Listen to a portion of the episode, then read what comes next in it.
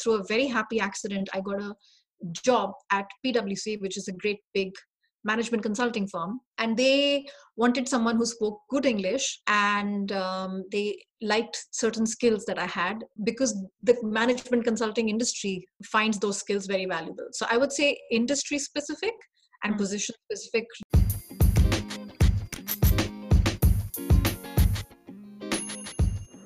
Hello, everyone. This is Tracy, and I am your host on the Visible at Work podcast. Subscribe to hear a weekly dose of actionable insights from me with my decade experience working with multicultural teams across Europe, the Middle East, Africa, and North America. You also hear down to earth interviews with culturally diverse people who have succeeded to remain visible at work, irrespective of adjusting to different countries' work cultures and people. You don't want to miss this. Sonal, you're welcome to the Visible at Work podcast today. We're so excited to have you.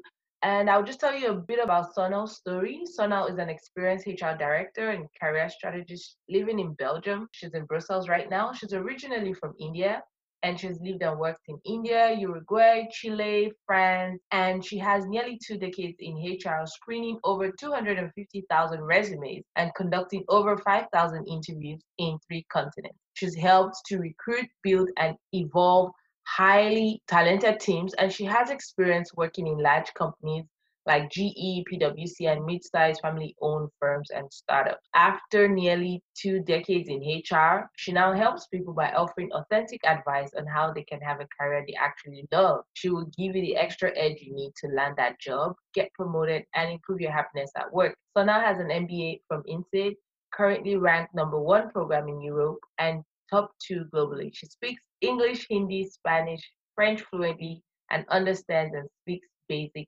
Dutch. Sonal is a, our perfect guest to be here today, and we're so excited to have you. Sonal, thank you so much for joining us on the podcast today. My pleasure, and thank you for having me, Tracy. So you know, you're when I when I connected, it was just amazing how we met, and well, like e met. so I sent a message when you mentioned how you've been able to use LinkedIn and you've gotten so many opportunities on that and you talk about how you moved different, to different countries. I was like, yes, I need to reach out to you to come share your mm-hmm. story on the podcast.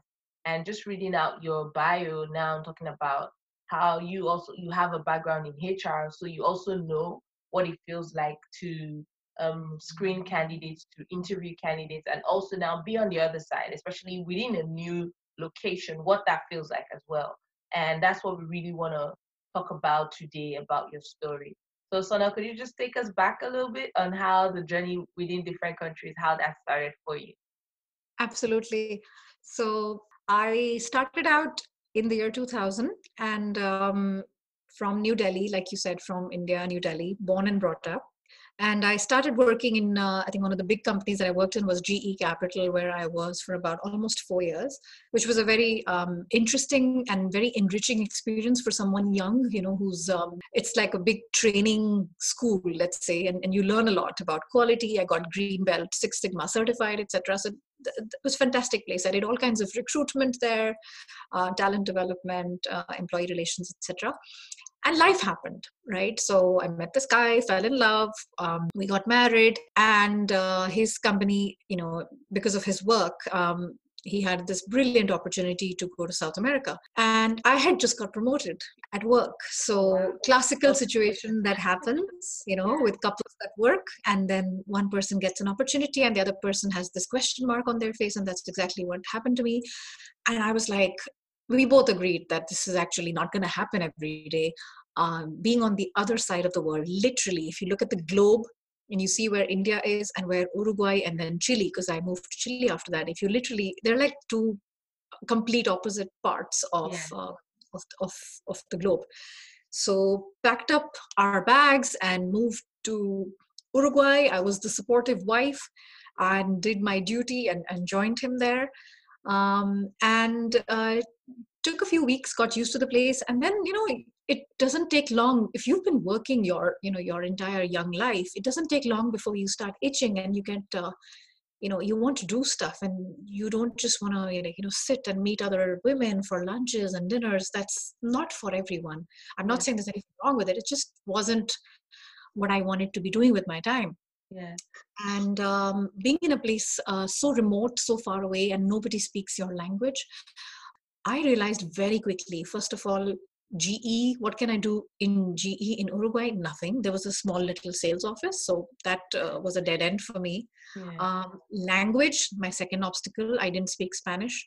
So I decided, okay, let's start uh, a course. I need to start learning. But then I went to the institutes and found out they were crazy expensive. For someone who's you know younger and, and not you know earning yet. Uh, I couldn't afford uh, language courses.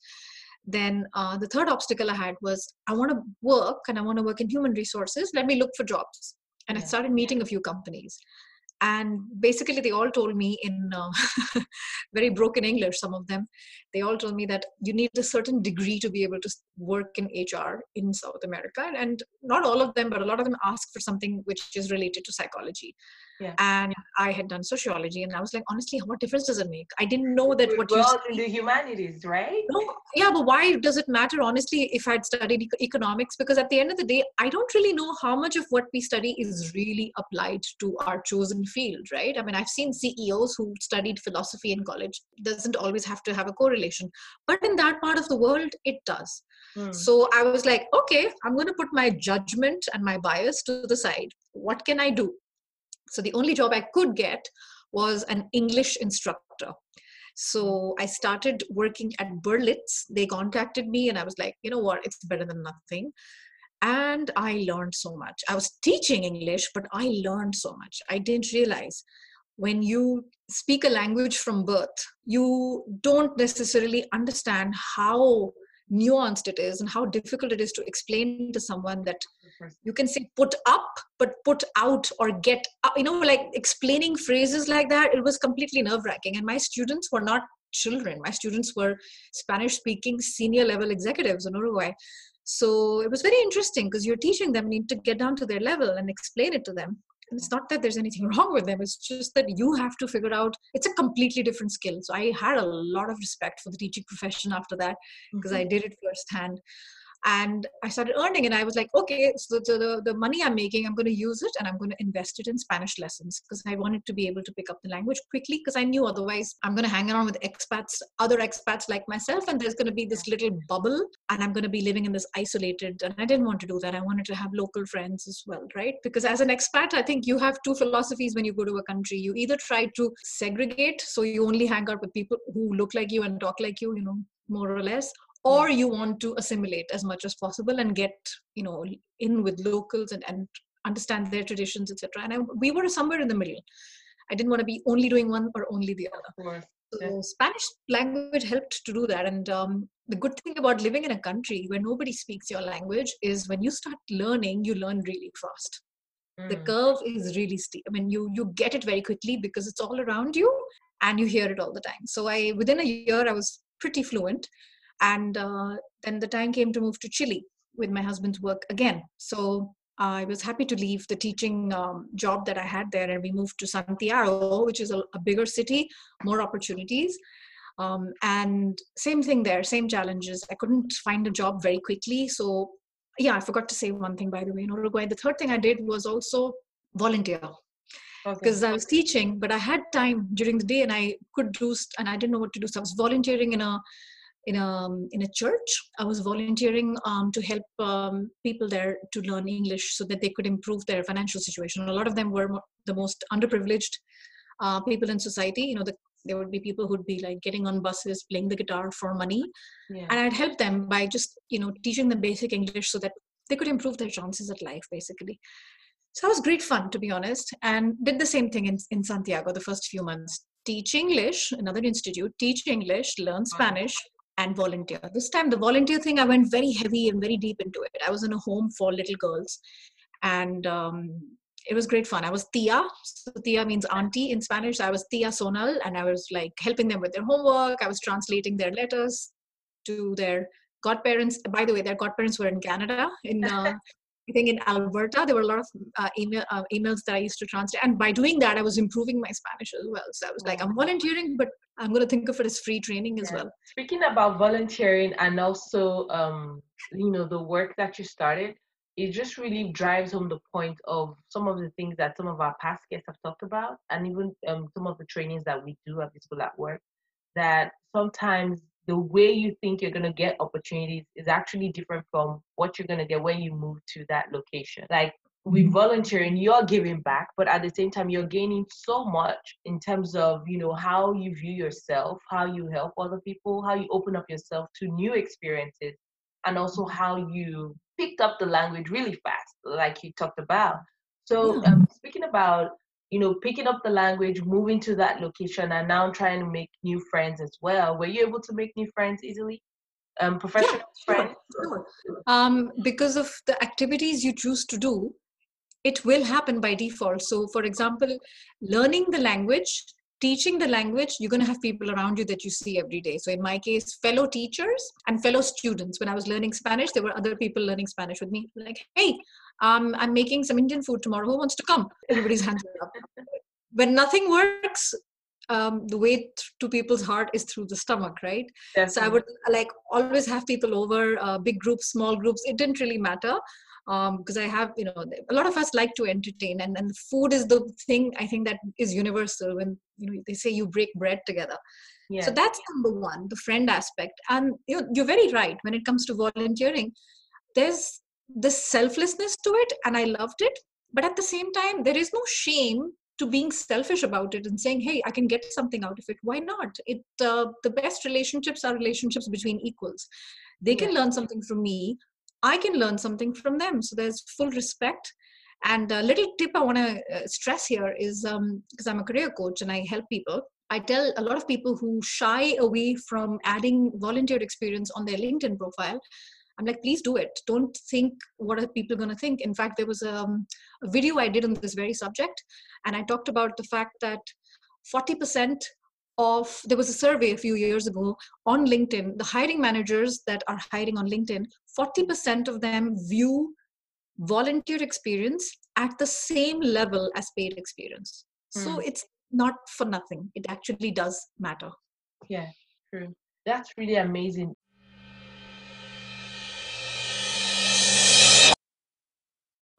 Today's episode was brought to you by Career Visibility Accelerator Program. Have you ever felt that sinking feeling of being left out? Then listen. There's a problem you face being a highly skilled foreign professional. If you're an immigrant, a self funded expert, a newcomer, or have English as your second language, you've prepared for everything else location, food, weather, a great house, schools for your kids if you have one but you haven't prepared for the business side of selling your skills in a new environment.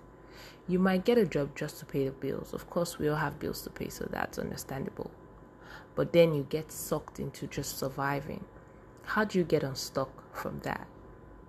And even if you got a job, how do you influence decision makers at work, confidently speak up at meetings, deal with the cultural differences that could affect your productivity and performance? You plan for every other thing else. And all of that is hinged on the work that you do. So, you need to plan for how you manage your talent, sell your skills, build your connections, and recertify to learn a new skill set. There comes Career Visibility Accelerator Program. It is here to help cut short that long, lonely, difficult process as a leading six week virtual training program to help you stand out at work. If you're ready to take action, then join us and let's go all in. Visit www.visibleatwork.com. Sign up for the waitlist to learn about a proven framework to confidently share your transferable skills, articulate your value, and be the superstar you've always been. It's been tested, proven, and has helped scale the careers of many foreign professionals like you. Join the Career Visibility Accelerator program so you can make that shift from surviving to thriving. Visit www.visibleatwork.com and sign up for the waitlist today. Adding volunteer experience on their LinkedIn profile I'm like, please do it. Don't think what are people going to think. In fact, there was a, um, a video I did on this very subject, and I talked about the fact that 40% of there was a survey a few years ago on linkedin the hiring managers that are hiring on linkedin 40% of them view volunteer experience at the same level as paid experience mm. so hmm. it's not for nothing it actually does matter yeah true that's really amazing. You're speaking about um what the hiring managers look for. What did you notice any difference when you kept moving to different countries what the hiring manager like you mentioned how your course of study you know there was this disagreement in terms of you sh- you should have um, psychology or you should have you know sociology and, and everything. When you moved um, to chile was it any difference? And then when you moved again now you're in brussels when you've moved differently have you noticed the trend in terms of differences in what hiring managers are looking for? Mm, good question. I think there's a certain universality. That's what i've noticed. I mean at the end of the day people want go-getters etc so i don't think there is anything particularly culturally different because it is quite highly dictated by the position right? There are very few companies who say i met this person. She's wonderful. I'm in love. I want to hire her and i'm going to create a position for her so that is very rare. The, there's very few companies that actually do that. The virgins of the world maybe back in the day but i don't think a lot of people have the head count for that anymore. So it's more about this is what we need and we can play around with the description but that's our guiding light let's say. So to be more specific with your uh, with, with your question i think i would say for example um, in the different countries yes it was based on the position but also it's also based on the industry. So uh, now coming to chile a very interesting thing happened through a, an accident i don't know how much time we have to go into it but through a very happy accident i got a job at pwc which is a great big management consulting firm and they wanted someone who spoke good english and um, they liked certain skills that i had because the management consulting industry finds those skills very valuable so i would say industry specific and mm-hmm. position specific usually for me at least in my experience they tend to dictate what they look for in people.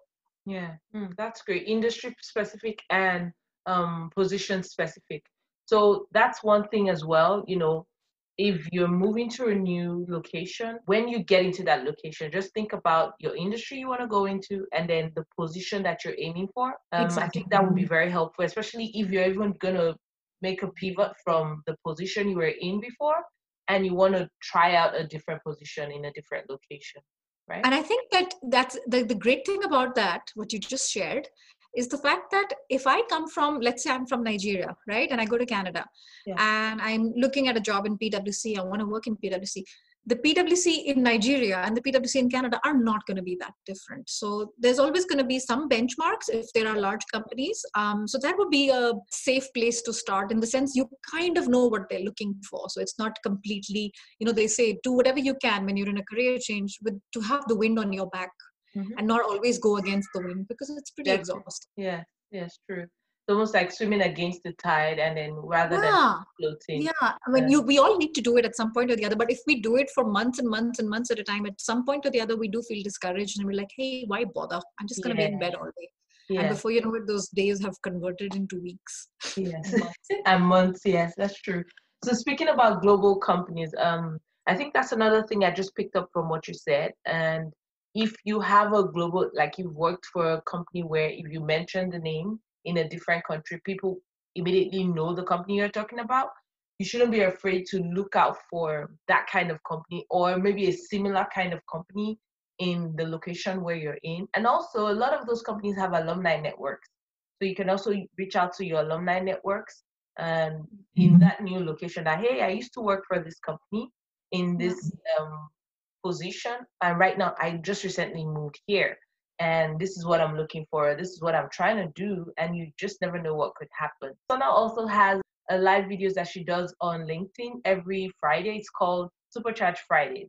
And I watched one of those videos where you're talking about gaps in your resume. If you have gaps in your resume, and with everything happening, um, there's a lot of uncertainty in town, and some people are definitely going to have gaps in your resume, or those who have had gaps in your resume because they moved how do they address that it's a big loaded question so um, tracy before i answer this question i want to rewind a little bit because what we just talked about you know you can reach to the alumni network etc etc a lot of stuff that i'm sharing is in hindsight when i was in that moment I didn't have all these ideas, right? So Right. in they say in English, in, in hindsight, it's always 2020. My vision is always perfect. But I do want to share to someone who's listening in your audience and you know who's going through this and is feeling miserable. I don't want to paint this rosy picture, and I want to share a little story because when we moved to Chile, I still remember it was January 2016. Uh, I'm sorry, 2006 and um, i was looking around i couldn't find opportunities. And uh, my husband was going to work every day. He was going and coming home at uh, 5 p.m 6 p.m and i didn't know what to do with my time. I was reading books i was watching tv shows and uh, it was starting to get pretty depressing. So i want to share it's normal to feel that way. I'm pretty sure i was depressed in that period of time. I didn't want to talk to i didn't want to talk to my family back in india. I was like what am i going to share? There's nothing to talk about. And I'd be in bed all day and he'd come home and I'd I'd want to pick a fight with him because I was like happy to talk to another human being. Because it was like literally being in quarantine in a way. Um, and um, had uh, I was living I, I call it my period of living on um, chips and Gilmore Girls. Gilmore Girls was hot that time and on TV and that's what I was doing. And then I decided just one day just enough and stop feeling sorry for myself. And I found out okay there's a place where I can learn Spanish. And then found out up there's a place i can volunteer. Ah i found out there's something called linkedin. This is 2006 so i, I was very new to linkedin. Yeah. and through a coincidence i found oh there's somebody who's from uruguay who's living in chile because i lived one year there and met that person for lunch. And my husband said hey let's join i'll join you. That guy called his wife. We took them out for lunch and it turned out his wife's dad was a partner at PwC. And nothing happened with this meeting. I didn't even know her dad was a partner in PwC. And four months later, I get a call from PwC. So it's very funny how life happens when you don't Yeah. expect it.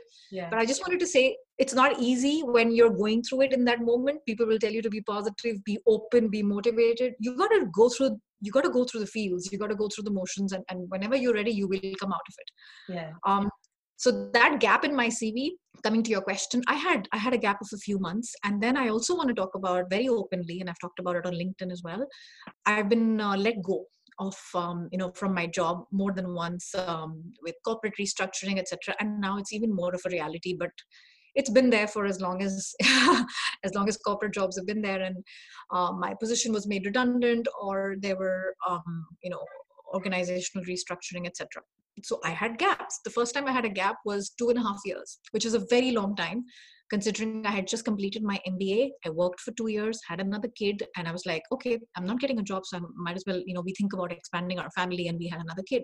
And i was worried about to some extent i was like how is this gap going to look on my cv yeah. but then I decided it's only as important as I make it out to be. And that I did very, very consciously. So when I would talk to companies, I never, ever in that moment viewed the gap as something negative. It was very clear and very transparent, and I wasn't hiding it. You know, I wasn't showing fictitious employment or whatever. So I would say the first thing, just accept it for what it is, be honest about it. And uh, my strategy was always, how can I play this to my advantage? how Yeah. can i show that I, i've actually been of use because i have been of use the difference is that the world and the government and the economy doesn't value uh, for example women who are home um, doing 10 jobs but not being paid for those jobs right? So it's not valued um, it's not considered gainful employment you're doing it for free. So um, at that period of time i decided to do a few things. I uh, with my alumni network from business school i would go to these meetings and um, somebody said oh we've started this club. I'm like oh that's really interesting. Went to this club met this person do you need help? Oh awesome. They're like yeah but we're in um, a non-profit we can't afford. I'm i don't care i'll do it for free. So again i didn't think of it as volunteering i was i called it my consulting period because yeah. I was helping them to hire a CEO. So my HR skills, my interviewing, my screening, all of that stuff, uh, all of that stuff came in handy for them. I did it, but I was also selfish because I put it on my CV. It helped to explain what I was doing during this period of time. yeah. Yeah. So I said this today in my LinkedIn live. Um, try and see how you can convert a period of let me get this right because I messed it up. How can you convert a period of hopelessness Hmm. to helpfulness? I heard this um, by an author today or yesterday, and I loved it because I was like, "Oh, that's amazing!" So the period when I'm really focusing on myself and it's, "Oh man, how is it going to look?" etc. Why don't I use this time and just give away everything I know for free, whether it's with a company, with a startup, or for that matter i had clients by the way. There were a lot of pro bono clients and i wrote it down. I was helping someone who was you know changing jobs and i helped them with their branding on their cv etc and, and i know i knew they couldn't afford to pay and i didn't even have a company so i didn't want to charge them you know like under the table. I didn't want to do that. Yeah. so that was the best way and it also helped me to stay in the game mm. because um, when you haven't worked for a while it does feel sometimes and particularly if you've had kids but not only but if you've had kids and you your vocabulary you know diapers and mommy brain. laundry the mommy thing eh, the brain does turn to mush. So those type of meetings even if they were like once in a few weeks yeah. it helped me to stay sharp. Mm. And the other thing I would also say is is um, the language we use is very important. So I made an entire video on this. Um, Tracy, I'm going to send the link to you, and, and please feel free to share it with your with your audience because I think they would find it very very very useful. I did that video after literally weeks of research, both in my own way of addressing my gaps on my CV, but also with my um, clients on how I helped them. So, for example, saying uh, you were, you know, this is my gap. Six years i didn't work. I have a client who didn't work for six years which some people will say oh, how did how can you can't get a job now? What's the point? You can't. Like okay you you got to be careful who are the people you hang out with because yeah. there's going to be always going to be people who tell you you can't do something. How is that serving me? It's not. So i'm going to distance myself from their message. And also then saying yeah this period of time how can you explain it? So it was all about the words. So i helped you know for example help someone and say during this period of time, we relocated from uh, France to Australia to Europe and was responsible for creating a nurturing and safe environment for my family, uh, my husband, and two children. So this was the period that I was doing this. Rather than just say, I was the house. it's much more than that. Somebody who I know who had um, a baby and she took three years off she was she was embarrassed she was ashamed and i said you should be proud. I mean look at the birth rate in europe there's a huge aging population huge oh, and yeah. the birth rate is going down right? So our population is graying in europe. Mm. you are responsible for being you know helping that curve to change and you're helping the future economy. So don't be embarrassed. This is uh, how the society works and i was like rather than just you know i have i've had a baby. No. So i literally made her write in her cv brought life into the world, mm. was single handedly responsible towards the care of our newborn son. Mm. That and I, the number one thing I should have said this in the beginning. I'm sorry. The number one thing I tell my clients is address the gap. Don't hide it. Hide it because it's a little annoying when you're a recruiter and I've been on the other side and I'm seeing somebody's resume. It's very interesting, I'm reading, I'm making the effort to read, and I suddenly see there's something strange between 2008 and 2010. There's nothing there. Like that entire period has like vanished into an abyss. Like what happened? Yeah. I many people will give different views. This is my view. So obviously, all the advice I'm giving you, you know, it's obviously take it with a grain of salt because it, it has to work for you and your situation. Yeah. I would say just address it, you know, bang on because the people on the other side are also human beings yeah. and they also have a life. And if they don't have kids doesn't matter. They have probably aging parents or you know they've taken care of a sick relative. People know life happens. Yeah. and if the person on the other side doesn't get it i am like you know what? Sometimes it's not a bad thing because they're showing you their true colors from the very beginning. Do you really want to work in a company that doesn't value like on the human side of things and only wants to see a certain you know perfect resume perfect employee and not the human side. I don't know. I always feel like it's um in a way it's a blessing in disguise when that happens. Yeah. and another thing you mentioned about um you know just focusing and talking about it head on is that when you don't talk about them it feels like you have something to hide. And, and you don't. And you yeah, don't. that's why there is not i mean when you address it there's two good things that happen. Number one you have nothing to hide number two um, you are explaining your story to the recruiter and there may be something interesting you've given them to talk about just by yeah. sharing you know yeah. oh i see that you lived in australia. Oh i see you had a kid. Oh so that means your kid must be 11 oh i also have an 11 year old it's fine. I mean we're we're not uh, applying for a job to to robots. We're st- not yet. We're still like there's a human being on the other side who's going to be meeting us. Yeah. So and how the I like how you mentioned like the human element plays a factor in even the interview process, the job process, and you know just being in charge of your own story. Like because of, because of my background in communications, I get that a lot. Where I also mm-hmm. have to help people, especially a lot of listeners on the show and the coaching program that we have, and saying that whether you talk, you decide to talk about it or not, someone is going to talk about it for you. So you have to choose your mm-hmm. narrative when you decide to move or mm-hmm. you're in a new location. You have to, you know, sit down and write your own narrative. What what do you want your narrative to be? What do you want your story to be? Sit back and think that it, it couldn't be just all bad times. I'm sure there were good times. And pick out the good times from the story and, you know, transform your own story yourself. And also like speaking about the seven I think it was 17 questions you said about gaps in your resume, the video uh, yeah, 17 minutes. Okay, okay, yes, 17 minutes. It's almost like, for me, it's like a master class because it goes into real level of detail. Okay, so um, 17 minutes is not that long for you to sit and hear um, what Sonal has to say about if you have any gaps in your resume and what you can say to fill that up. So I'm going to share the link as well so you can take the time to listen to it. And, you know, that would be really, really great. So now let's jump into um, what we have to discuss about what's going on in town. How how does it feel right now for a lot of people where you have so many family members and friends all over, especially if you've moved um, for a while, you probably have one or two people um, in different parts of the world where you have to like worry about and think about right now. Um, so Sonal, can you share with us about that?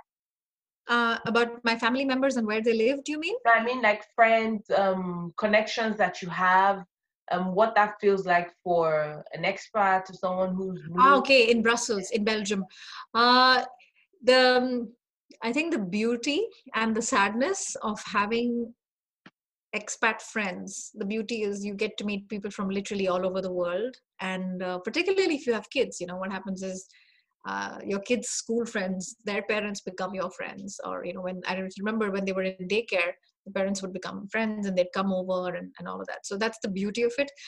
Um, other expat friends. The the sadness is at some point, somebody, you know, at some point or the other, they, you know, they will leave.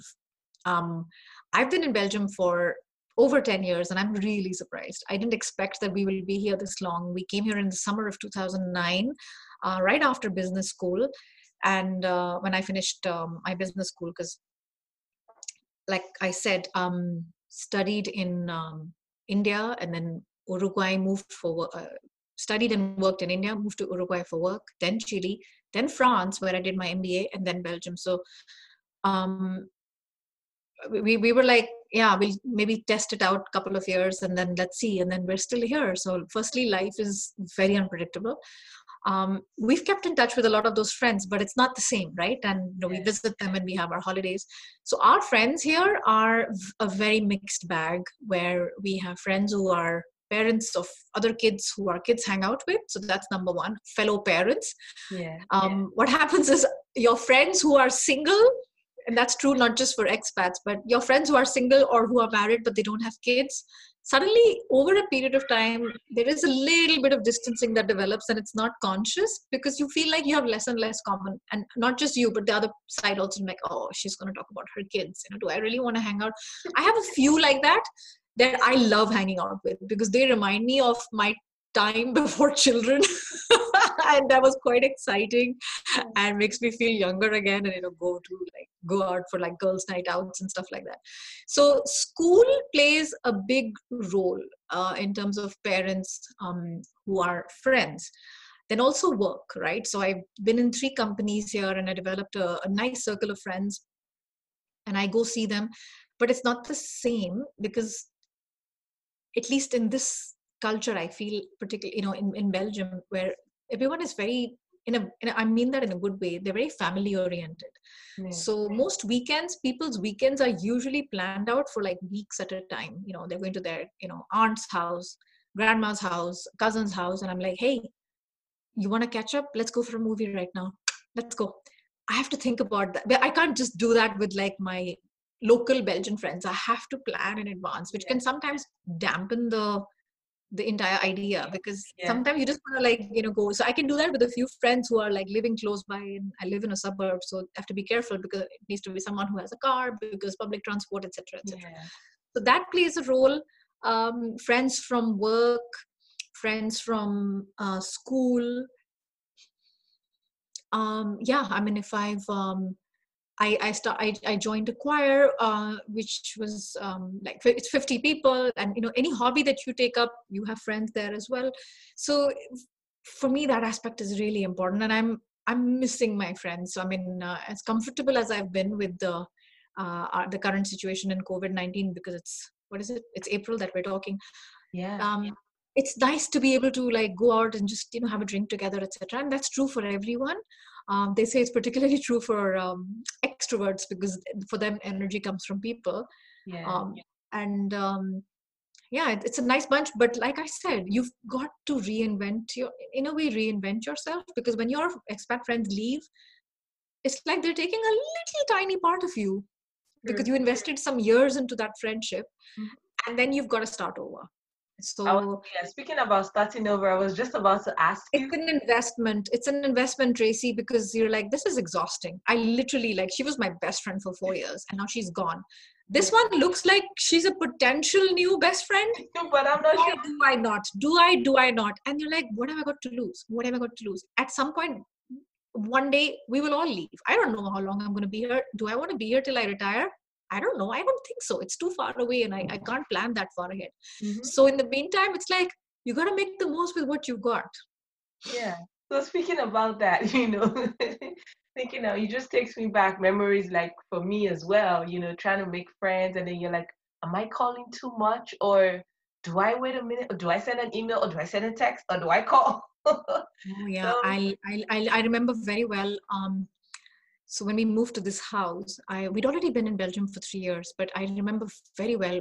I had four good friends who left.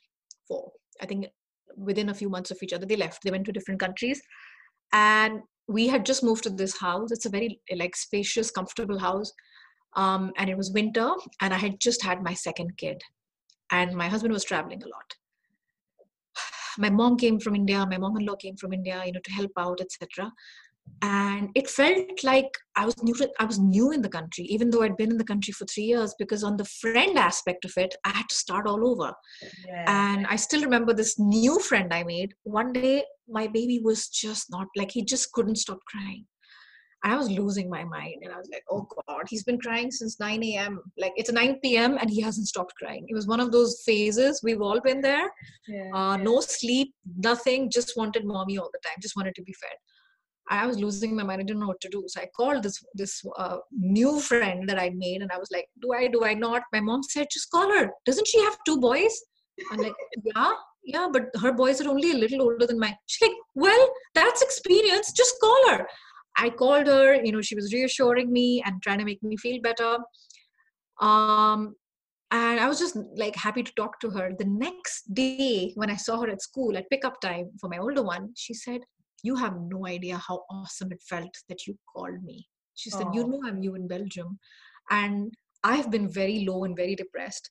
But because you called me, I felt useful again. wow. And I was like, Wow, I didn't realize the power of reaching out wasn't just for me. Yeah. Yeah. That's true. Sometimes we're so self conscious about ourselves that we don't even know that just even being, you know, reaching out to other people, we're also giving them an opportunity as well to also learn from us, our own experiences, and we can rub minds and share experiences too. So it was really great that you pointed out as well, you know, how to start all over in terms of friendships and how would you translate that into professional connections? So if you're trying to start all over, um, especially like there are certain things you can't call um, a coworker that you you're just trying to build that relationship with to build the rapport. How can one build a rapport with a new coworker or professional connection that they want to build in a new country? in a new country? Yeah. Uh, great question. Some of my colleagues became friends, and I think um, just like with every with every situation, I think the best conversations do not happen when you're at your desk and you're working. The best conversations happen at the water cooler or the you know the cafeteria, wherever you're sitting or you're standing in line, you're waiting to pay the bill in the cafeteria. You start talking, the conversation becomes interesting. Hey, I'll catch you tomorrow. And you realize there's a routine happening and every time you're in the water cooler the person's there at the same time yeah um, so those conversations those water cooler conversations for me which um, become lunch conversations and then they become hey why don't you come over? What are you guys doing tomorrow? You know like just drop in. And uh, this is what i'm making. Why don't we do potluck so it's even less stressful for the host and you know you don't have to think about it just like have a tidy living room. Not more than that. Um, and some of those have developed into pretty good deep meaningful friendships. I had birthdays i had them over. Yeah. and my kids birthdays as well. So you've got um, the interesting challenge that I think some people might be able to relate with is in our couple. So, my husband and wife, my husband's more of an introvert. And he doesn't need a lot of that to give him energy. He's happy with the kids. He says you know he's got to work that he has to network a lot. So and, and that tires him out. So like at, in the weekend you know clean the house we're having people over. He doesn't particularly want that. And i'm like i want that. And i want to be able to cook and have so you've got to be able to strike a balance. But um how to ensure that the other one is not feeling too resentful and, and too tired and so, so doing it in a way that doesn't feel um, you know like it's too much for your for your partner because you we all have different personalities. Um, having said that sorry what was your question tracy? Yeah so those colleagues into making those connections and colleagues yeah yeah it just doesn't have to happen at your desk. It could just happen at different and it's very natural. And you don't plan it. It just it's very natural. You always have some things in common. In, they don't even have to be like other expats you know? Um, there could be other people from the same country oh, yeah. who are there and and they have more in common with you. Maybe they lived in your country. Or there's always something that you find. There's always a common angle. Or you work in the same department. Or you have the same boss. And you crack a few jokes. Of the same sense of humor. It doesn't take a lot. And i think that there is a little bit of experimenting in the beginning. And one shouldn't be too picky. Because yeah. when we're experimenting we're going to realize actually i don't have a lot in common with him. I had him over and there was a big bunch of us but he talked about some stuff that honestly it didn't make a lot of sense to me. So i may not call him back you know to yeah. the house yeah. which is fine because in the beginning it's kind of like you're trying out right? It's like nothing. Yeah shoe doesn't the shoe doesn't fit. yeah. yeah. so that's the work part. I one thing i forgot to mention i uh, is is meetup.com i'm talking 2009 2010 so meetup was very new meetup.com yeah. i don't know how far it's, it is now but oh, i needed that outlet of others you know other expats etc so i tried a couple of their like events. I, I went to a movie with a bunch of them. There was a dinner or um, somebody's house. I really enjoyed those meetings but i didn't take it further. I got busy and, and stuff happened but yeah. uh, and they have so many different interests. There oh, was yeah. one which was only for yeah there was one which was only books one which was only languages and it was such a nice different um, bunch of people yeah. and then you realize yeah i'm new in the city so particularly for people who don't have like kids and stuff like that because like i told you when you have kids there will be automatically a social circle around you which is related to yeah. your kids yeah, kid friend. for me i saw that meetup.com i met a few people who were single or who didn't have kids and uh, yeah maybe that was one of the reasons i didn't take it yeah. further because there were not a lot of other moms like me. yeah. It, there was less meetup, I've also met a few good people uh, when I moved recently. When I moved, I met a few good people too through Meetup. I went for a, an event and then met a few people and then met some other people. So you know, I think now it's even easier now because you've got like a hundred thousand Facebook groups, and uh, there's so many Facebook groups where I live which are great, but they were not there when I moved to Belgium. So yeah. there's something vegan related vegan, and I see very like I'm in that group, and and there's such a nice bunch of messages. Um, I'm not vegan but i'm trying to be but mm-hmm. there's also like um, brussels expats there's a group which is only expats and then there'll be like 40000 people in the group right and there'll yeah. be like three who three people mm-hmm. whose messages you like whose posts you like you reach out you start talking you leave each other voice text you meet you become friends. So yeah. which is fine. It's not a, it's not a numbers game at the end of the day these friendships. Yeah. yes so thank you so much for sharing. So one final word speaking about you know helping people with happiness at work how can you advise for a lot of people to find that happiness at work especially how the way our work is changing now? We're now working remotely, and I'm sure now a lot of companies will be more aligned into allowing you know their employees work remotely because now you've been able to make it work. So I guess we'll be having more conversations in the future about that. So in terms of you know finding your happiness at work, what would you advise? Mm, great question. Um, I think this it's um, also a complicated question because you can talk an hour just about this question. But if I had to simplify it, I would say there is the sweet spot where you have three things that meet. Uh, the first is this is what I'm good at. This is my list. This is what I'm good at. I know. How do I know that? People have told me. You know, I've got this feedback consistently. This is what I'm good at. The second is this is what I love and um, if i had to do it for free i would do it for free in my case career coaching and i have done it for free and i still do it for free when i go live and i and i make all my videos. I basically give 99% of my content away for free. This is what i love and i would do it for free if i had to. This is what i'm good at. And the third is this is what i can get paid for like you know actually get compensated for which gives me fulfillment because you need all three. You can't just do the first two with, uh, and live on love and fresh air. And that sweet spot it's called ikigai in japanese and there's more columns in there and this is it this is your calling. I feel like when those three meet and i help my clients with that as well because over a period of time the thing that we're good at is not always the thing that we love. You know just because we're good at it doesn't mean we love it. Like i may be good at video editing and i, I do that 10 times a day but i don't love it. It's not something that brings my you know that sparks yeah, that sparks joy yeah.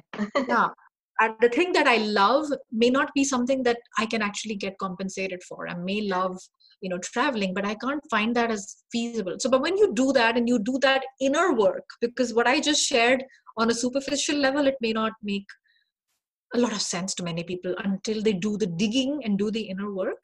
Yeah. Um, when all of these three meet together, and I know there's this cliche, you know, when you love what you do, you don't have to work a day in your life, and everyone's like, oh, it's so easy to say that. Well, actually, it is easy to say that, and it's not hard to do, but you got to start in the sense that not from a place of scarcity oh no i hate this but i need this job. I have to pay my bills so i need to take this job. I'm just going to have to do it for now. Fine take it but then don't complain later you either do that or if you've got you know certain bells ringing and you're interviewing and like i'm not sure i have a good feeling about this place. Maybe the person who interviewed me there's something about the vibe here. Yeah. um you know i went to the office but people looked very you know like the environment looked very strange. Could this be toxic? This boss looked strange and those bells are going on and you still join?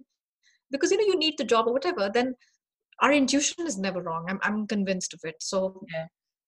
Our environment our people around us have a huge role to play if we are happy at work or not. Because it's i wish it were only um, in our control but it's it's not.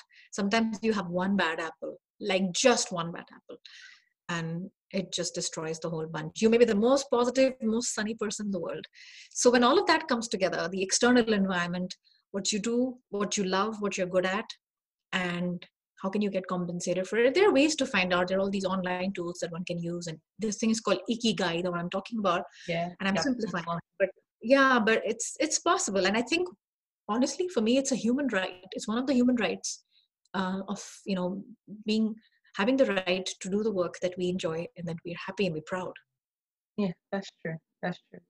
So happiness is it's a marathon it's not a sprint it takes time and we mm-hmm. must take the time to discover ourselves. And I think Mother Earth has done this for us right now, where we've been asked to slow down and everyone is all indoors. We can really use this time to do the deep work that Sonal is talking about. Sonal has been so exciting today, just hearing you talk about your story, sharing with us the journey and how we can also start all over, finding new friends, building professional connections. In fact, we touched on a lot of things and you know even the video that you're you're going to send us the link about um talking about gaps in your resume. So you know if you really want to get the full picture about this video make sure you watch the you listen to the full episode. And then you know you will be able to pick a thing or two about you know moving finding friends starting all over and then your work and also rounding it up with happiness at work. Thank you so much, Sonal. It was such a pleasure to have you. And my pleasure. My thank you for having me. I, I just want to say, um, if you're interested, because I'd love to connect with people in your group, and if they're interested, they can just go to superchargeyourself.com. That's my website because I have my links linked. I pretty much live on LinkedIn. Anybody who wants to reach out to me and, and follow those LinkedIn lives, etc., those are great fun um, and also very helpful. Uh, superchargeyourself.com. Do that. It'll be uh, an honor. And thank you so much, Tracy. Uh, absolute pleasure. And thank you for having me. Thank you so much, Sonal. It was a pleasure, pleasure, pleasure. So, um, everyone here, I hope you enjoyed it. And remember, communication is your superpower to remain visible at work. I'll see you next week. Thanks. Bye. Thank you so